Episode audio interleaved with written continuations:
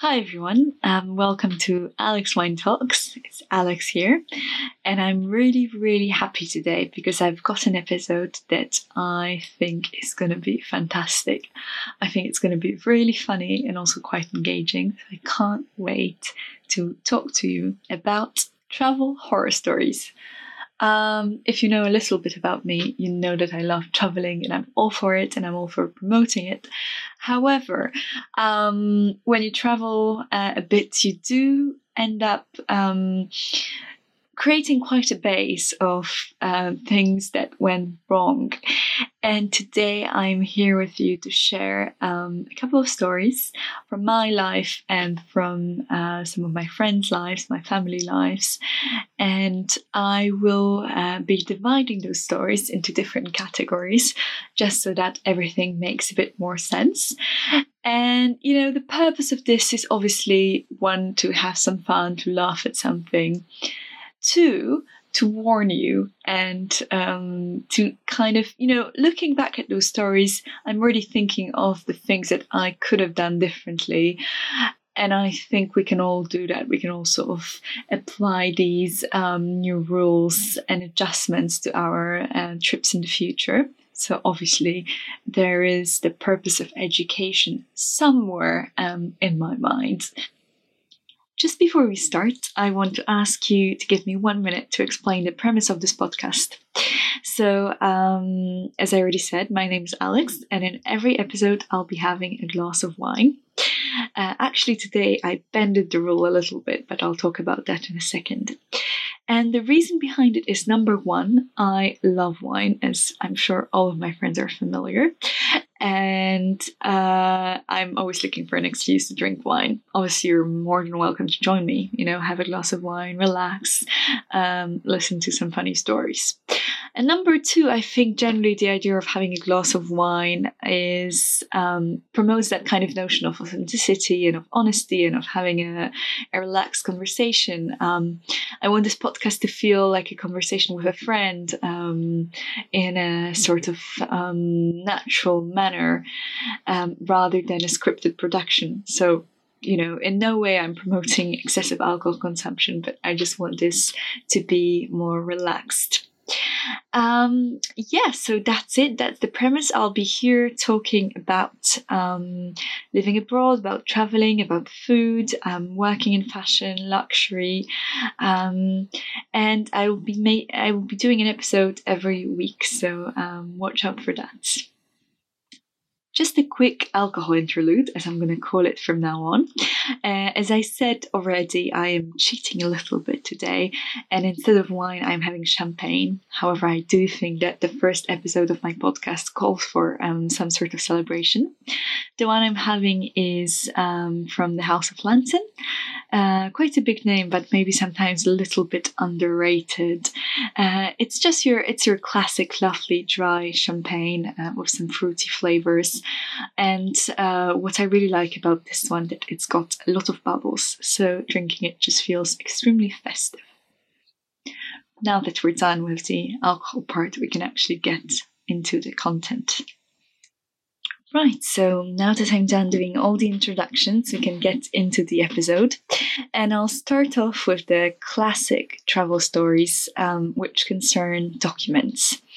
Um, now, this has never actually happened to me because I am extremely paranoid about losing my documents. I'm always checking everything a million times, and thankfully, so far, I haven't lost my documents or I haven't forgotten them. But um, the, the characters in my stories have done that. So I'll start off with a story that actually concerns my family. And it is from a couple of years ago. We were going on um, a family holiday. It was my mum, my dad, and my brother, who is um, 10 years younger than me. So at the time, I think he was five or six. So he was relatively small. And I don't know if you have smaller siblings or, or maybe a cousin or something, and you know that when you're traveling with a five year old, it's a whole project. It's, you know, you start packing two or three weeks ago, you have to make sure that the hotel's right, um, you book everything in advance, you have a lot of stuff that you're taking it's really, really a big, big um, organizational scheme. And um, we did all that, you know, we did an amazing job. We packed, we booked everything. We had the hotel booked, we had the car rented, we knew where we were going. Um, and um, we go to the airport on the day, we've got everything. We're, we're ready to go. And we come um, to the counter to the sort of to check in. And the, the guy is checking the passports, everything is going according to plan, and suddenly he looks at us and he goes to my mum, Sorry, madam, but um, have you noticed that your son's passport has expired a month ago? And we couldn't believe it. We look down, we read the date, and it's true the passport had expired. And because my brother was a kid, he didn't have an ID. And so we could not go. We had to stay. Everything um, that was paid for, you know, we didn't get any refunds. It was, I think, um, a big, big disaster. One of the biggest ones, I would say, in terms of our family travels. But telling that now, it's quite an entertaining story. And the second story that I've got in this um, subject is also concerning my brother and my father. And this time it was a really, really big show from the both of them. Um, they were traveling together, I think it was to Malta. And uh, well, I think they were actually getting to the airport quite ahead of time, which was good. And on the way to the airport uh, in the taxi, my dad had realized that he had forgotten his um, ID. So they went back. Um, the taxi driver broke a lot of laws, but my dad managed to get his ID. I think it's about a half an hour, 20 minute ride from the airport to his apartment. And then they came back to the airport. And as they came up to the counter, maybe it was the same one, um, they realized that they didn't have my brother's passport. So I really don't know how they were preparing for this trip. Either way, they're already kind of close to the uh, to the departure, but they still decided to take the taxi and attempt at getting back with my brother's passport. And they did actually manage because they were extremely lucky and the plane was delayed. So, um, you know, they were lucky. That's all I'm going to say. But um, hearing those stories, it just makes me be even more conscious of whether I had taken my documents with me. And I actually I have some stories about um, losing documents as well, but I think I will save them for um, part two of this episode that is going to come soon because I've got so many travel horror stories and they're all really worth mentioning. But I don't want to make this episode um, five hours long, so I will divide it up. So stay tuned for um, the rest of the stories. So for this category, I have my I have a lot of my own stories actually. I it took me a bit of time to uh, sort of edit the stories that I want to share, and maybe some that I will tell in the future. And the first one I will say is very recent, and it's just a classic transportation mishap, but it's also a lot of things uh, happening at the same time. And this is a story from um, two weeks ago, actually, I was in France, um, in the south of France, visiting a friend. And for Saturday, this um, 14th of March, I had planned a comeback trip from, um, it was a flight from Marseille to Paris, and then from Paris to Warsaw. And um, for those who don't know, my birthday is on the 12th of March. And a day before my birthday, my mother calls me. She's all freaked out and she says, Alexandra, the coronavirus situation is getting out of hand. I'm really scared that they're going to close the borders. On a side note, they did close the borders, but it was on Sunday, so it was a bit later than she had thought. And she, you know, she calls me nearly crying and she says, You have to come back. Like, I don't care what you're going to do, how you're going to do it, but you have to come back you know, I take my mum very seriously. So um, I immediately went on some websites, I searched for the tickets, and I bought a really overpriced ticket really, really overpriced um, for a date that was the sort of at my convenience, the, the closest date at my convenience. So 12th of March, my birthday, day after. Um, so, you know, I was, again, I was supposed to come back uh, through Marseille to Paris and Paris Warsaw. Uh, yeah, so I did that and I started packing. Uh, I was just coming back a couple of days earlier and I was like, you know what, it's fine. I'll have some champagne at the airport. I'll, I'll maybe I'll buy some sweets. You can spend a nice birthday while traveling. But I was wrong. so in the morning, I wake up. Um, me and my friend we go to um, the bus station. Actually this was already a bit of a stressful situation because i had i thought that the bus was going from a different station but actually it wasn't. So we had to change our uh, destination and you know it was a bit of a mess but that's just normal when you're traveling. So there we are waiting. We went there an hour early because i'm paranoid. I like to be everywhere um, way earlier. Tell me if you're the same or maybe not and we're there. I feel prepared. I'm packed. I've got everything. I've got my iPad, my books, my headphones. You know, I'm ready for the whole day travel. We're having our last coffee, and suddenly I get a message saying, mm, obviously this is all in French, um, which just adds taste to it. Um, sorry, um, the bus is going to be 30 minutes late. You know, excuse us for a delay, blah, blah, blah.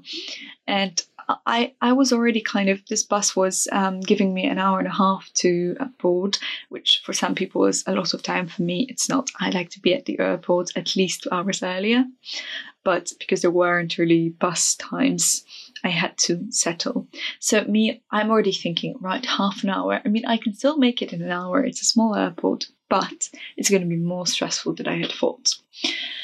So I told my friend, and he's like, I just really hope that they don't cancel the bus because that's what they tend to do. I don't know if you've ever been to France, but there is a lot of what's called la grève, and it's a strike. They do that a lot.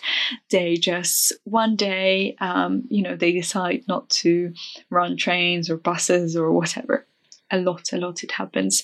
I actually have quite a lot of stories um, related to that myself, but maybe I'll share them. They Maybe not. We'll see. Right, so there I am waiting half an hour. I'm already stressed. I can feel the coffee, and we're waiting at the bus stop. And I see the bus coming, and I'm so, you know, I'm, I'm buzzing. I'm like, yes, finally, know, I'm gonna make it. I'll be there. Everything, everything's gonna be according to plan. So um, the bus uh, parks. Everyone gets out of it, and the driver gets out of it as well. And I'm like, wait, what's going on? So we ask him, um, sorry, sir, like, is this is this the bus that goes to Marseille? And he goes, oh yeah, but um, I have to have my mandatory 45 minute break now. So according to the law, they have to have a break after a certain amount of hours. So we're going to be 75 minutes late. And at the same time as he was saying it, I got a, an email as well oh, sorry, the bus is going to be 75 minutes late. And I'm freaking out. You know, I'm counting and I'm like, there's no way I'm going to make it to the plane with 75 minutes late. No way possible. So I'm freaking out. I'm nearly crying. And um, my friend goes, Do you know what? Do you know what you could do? You could go straight to Paris with a um, train, a TGV, like one of the really fast ones, and you can catch your second flight. And I'm thinking, do you know what? This is not a bad idea. However, if you have ever tried to do that, there's this whole rule in, um, I don't know, it's part of the uh, airplanes laws, something. I'm not exactly sure. But if you um, have two planes booked and you haven't boarded the first one, that you can't get on the second one. It's the same thing if you're you've got a, a go and return. You can't if you haven't gone there, you can't return even if you had gotten there with a different plane. Right. So I hope I hope you get what I mean. So I'm calling Air France, um, again, crying, shaking, and I'm explaining my situation. I'm trying to uh, get them to agree to just let me on the second plane without me boarding the first one. The guy goes, I'm really sorry, miss, but that's not possible. Um, it's our law, we can't do that. And I'm still crying. I'm crying. I even brought up the birthday argument, which was the absolute just just downhill. And he goes, Right, I'll see what I can do. And he puts me on hold. He puts me on hold for 10 minutes. For those 10 minutes, I'm just, I'm so nervous. And then he calls me back saying, Right, madam, or miss, or whatever it was, um, we can do that for you. I'll issue a new ticket and uh, you'll be able to get on the Paris flight. Are you sure you'll be able to get on the Paris flight? And I was like, Do you know what? Today, I'm not sure of anything, but just please do it for me. So he did it. He issued me a new ticket, and um, I uh, I I was like, fine, I'll take the. I bought the train ticket, and uh, actually, my friend uh, lives near the train station, so it was super easy. We went back to his apartment. We had some lunch. You know, I was waiting for my train, and then it was a TGV, so you need to be there half an hour before the train to board it. And I was like, I was really chill because I knew my friend lives right by the new train, but near, right near the train station, so it was super easy. I uh, I waited, and then as we are about to walk out to um, take the train, I suddenly feel like something is not right. So I look at my train tickets, I look again, and I say, um, listen, there is something off. Um, this is not um, Gare Saint, Saint Roch, I think. So the one that's near my friend's place. This is um, uh, I don't remember the name, Gare de Sud, something like that. And my friend goes, Oh, but that's a different train station. So, this train station that I was actually supposed to be at was um, a couple of kilometers away. Um, but the problem is, um, I was, you know, I was half an hour away from my train uh, that I needed to get to be in Paris for my second flight. And also, um, the city I was in, Montpellier, it is a city where um, car, car traffic is prohibited in the center, and we were in the center, so we couldn't even order an Uber. So my friend tells me order an Uber, and I say I can't, I can't because there is no traffic. And he goes right, order it for there, you know, outside of the, uh, the city center a little bit, and we're gonna take the tram, get on the Uber. So I order the Uber. It's already waiting. We have to call the guy, say we're coming. I'm sorry, we're on the tram. You know, there's a whole sort of thing. Again, I'm nearly crying. I have to admit that day I was crying for half the time. and we the guy was really lovely. Bless you. Thank you for the um, Air France guy and thank you to the Uber guy. They were amazing. We got in the Uber. I'm, you know, he asks me what time is your your train at. I tell him he's like, it's fine. We're gonna make it. Don't worry. So he's driving. He's going. I'm again, I'm crying, I'm shaking, I'm so nervous, and I can't. I just, I mean, you know, you know what I feel. I was there earlier, so I actually I had the time to go to the other train station. It's just that I haven't checked the tickets. I automatically assumed that I was going from the train station that was in my mind. You know, these are the kind of tricks that our brain plays on us, but. Well, I was a victim this time. And um, it took us, I think, around 20 minutes to get there. So I boarded, I did board a train five minutes before the start. I managed, they let me in. Um, I ran, I ran for my life, and I managed. I got on the train, and from there, everything was fine. I managed to get to the airport, take the flight, and I went into Warsaw.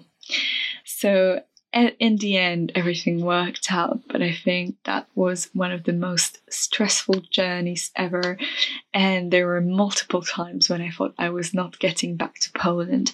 And bear in mind, in at back of my head, there was kind of this idea that they were going to close the borders and I wasn't going to be able to get in. So this was the last day to get in which was not true, but you never know. And um, I have another transportation story. Um, I hope it's not going to be as long as this one. This one was quite long, but it, it's just there were so many tales that I didn't know how to tell it um, shorter. Uh, this one is about a cancelled flight. I don't know if that's ever happened to you. Um, it's happened to um, my mother, who was visiting me in England, and she was coming back. I lived in Winchester, so that's quite far away from the airport. It's a couple of hours' drive. She drove to the airport. It was an evening flight, and then she called me saying, Alex, I'm not on the flight. It's been cancelled.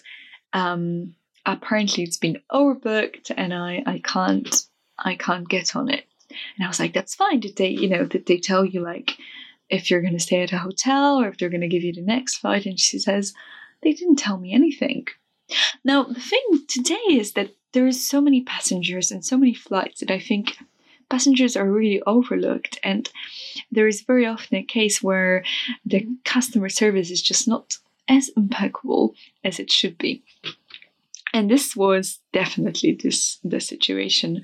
Uh, they didn't tell her anything you know it, at least my mom does speak english um, pretty well and she can communicate she can fight for herself but imagine this was a person who you know cannot sort of stand up for themselves. It's just awful.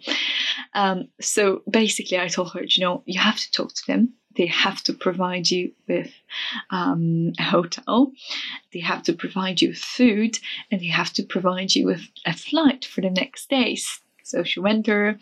She um, actually stayed in a hotel nearby, and she um, she managed to board a flight in the morning. But as she told me, for a couple of hours when they just weren't communicating with her, um, it was a very very stressful experience when you don't know what you're going to do and you don't know if you're going to have to pay a couple of hundred euros or pounds for staying somewhere that you don't even want to stay.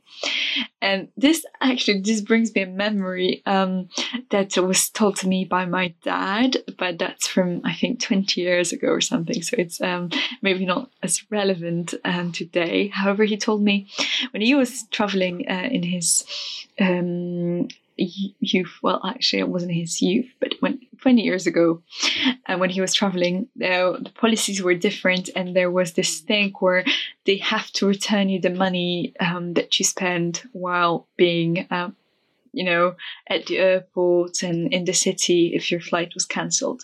So um, when his one of his flights was cancelled, he um, knew about this policy, and he basically took a limo that was in Zurich. He took a limo. Okay, imagine this. You know how Switzerland is expensive, right? He took a limo to one of the most expensive hotels in Zurich. Spent a night there, and then took a limo back to the airport, and then charged the airline with the, the money, and they paid it.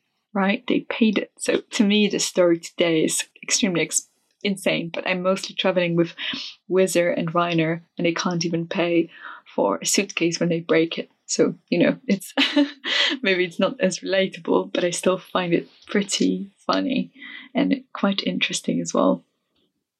So, next, I have an accommodation mishap that also happens quite a lot. Uh, I have a lot of stories about places that just weren't as expected, but I'll save them for another time. This is a story of a cancelled accommodation, and it goes back woo, quite a few years ago. Uh, it was my first trip to New York with my mum, and we have we had been planning it for ages. Really, it was something that we were um, dreaming of, and when that we pulled the money um, for. You know, we were really saving for it, and um, we were researching a lot. And finally, we decided to go for two weeks to New York. No, it was three weeks actually, three weeks in New York. So, a long time, a lot of money. The flights were a lot of money, and the accommodation was meant to be a lot of money.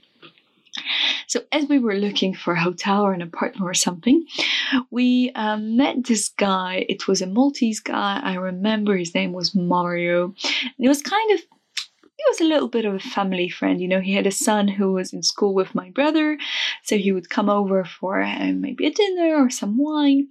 And one day, mm, he tells us that he's got this apartment in New York because actually he's half American or something.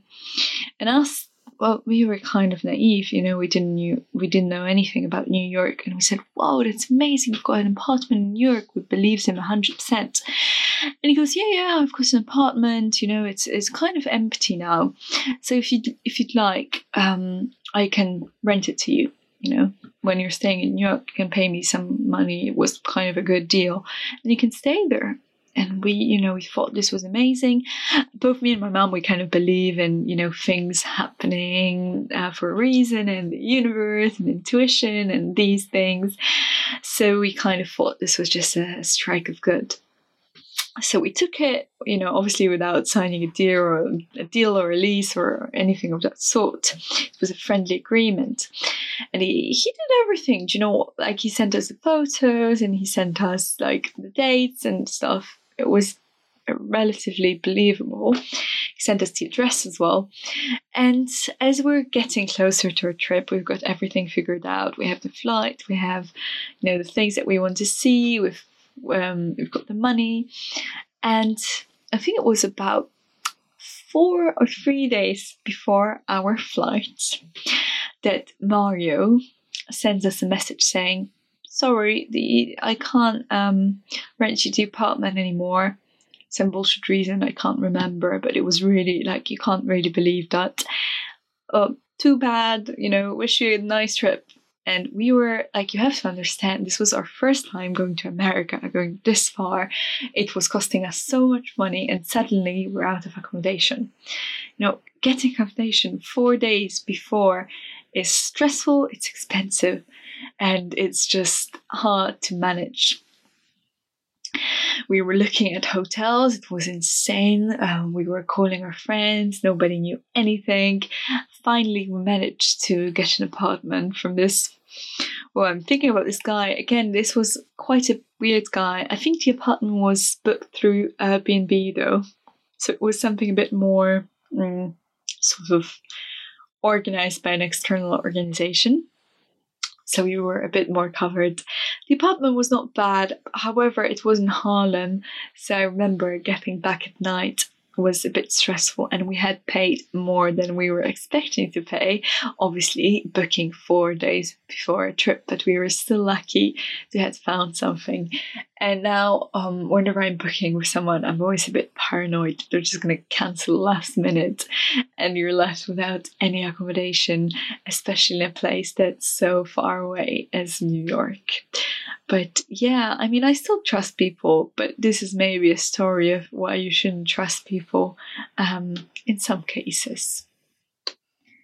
So, I was actually expecting to um, tell you three more stories in this episode, but seeing that it's already nearly half an hour long, I will save those stories for later. I really hope um, that you enjoyed this episode as much as I did. I really did. I had a I had a good laugh. And again, I just want to repeat: this is um, in no way meant to scare you off or um, or make you think that um, traveling is dangerous or, or something. It's just for the fun and sort of for the awareness. And to counteract that um, a bit of complaining and negativity that came from this episode. Uh, the second episode that I'm releasing at the same time is called The Beauty of um, Solo Traveling. So it's um, just the bright side in a way. And I highly encourage you to listen to the second one as well. I really want to thank you for listening to this episode. It was my first one, so uh, mistakes are expected. And from now on, it can only get better hopefully. Uh, thanks again. And as I'm out of um, champagne, I will um, talk to you very, very soon and end this now. Bye.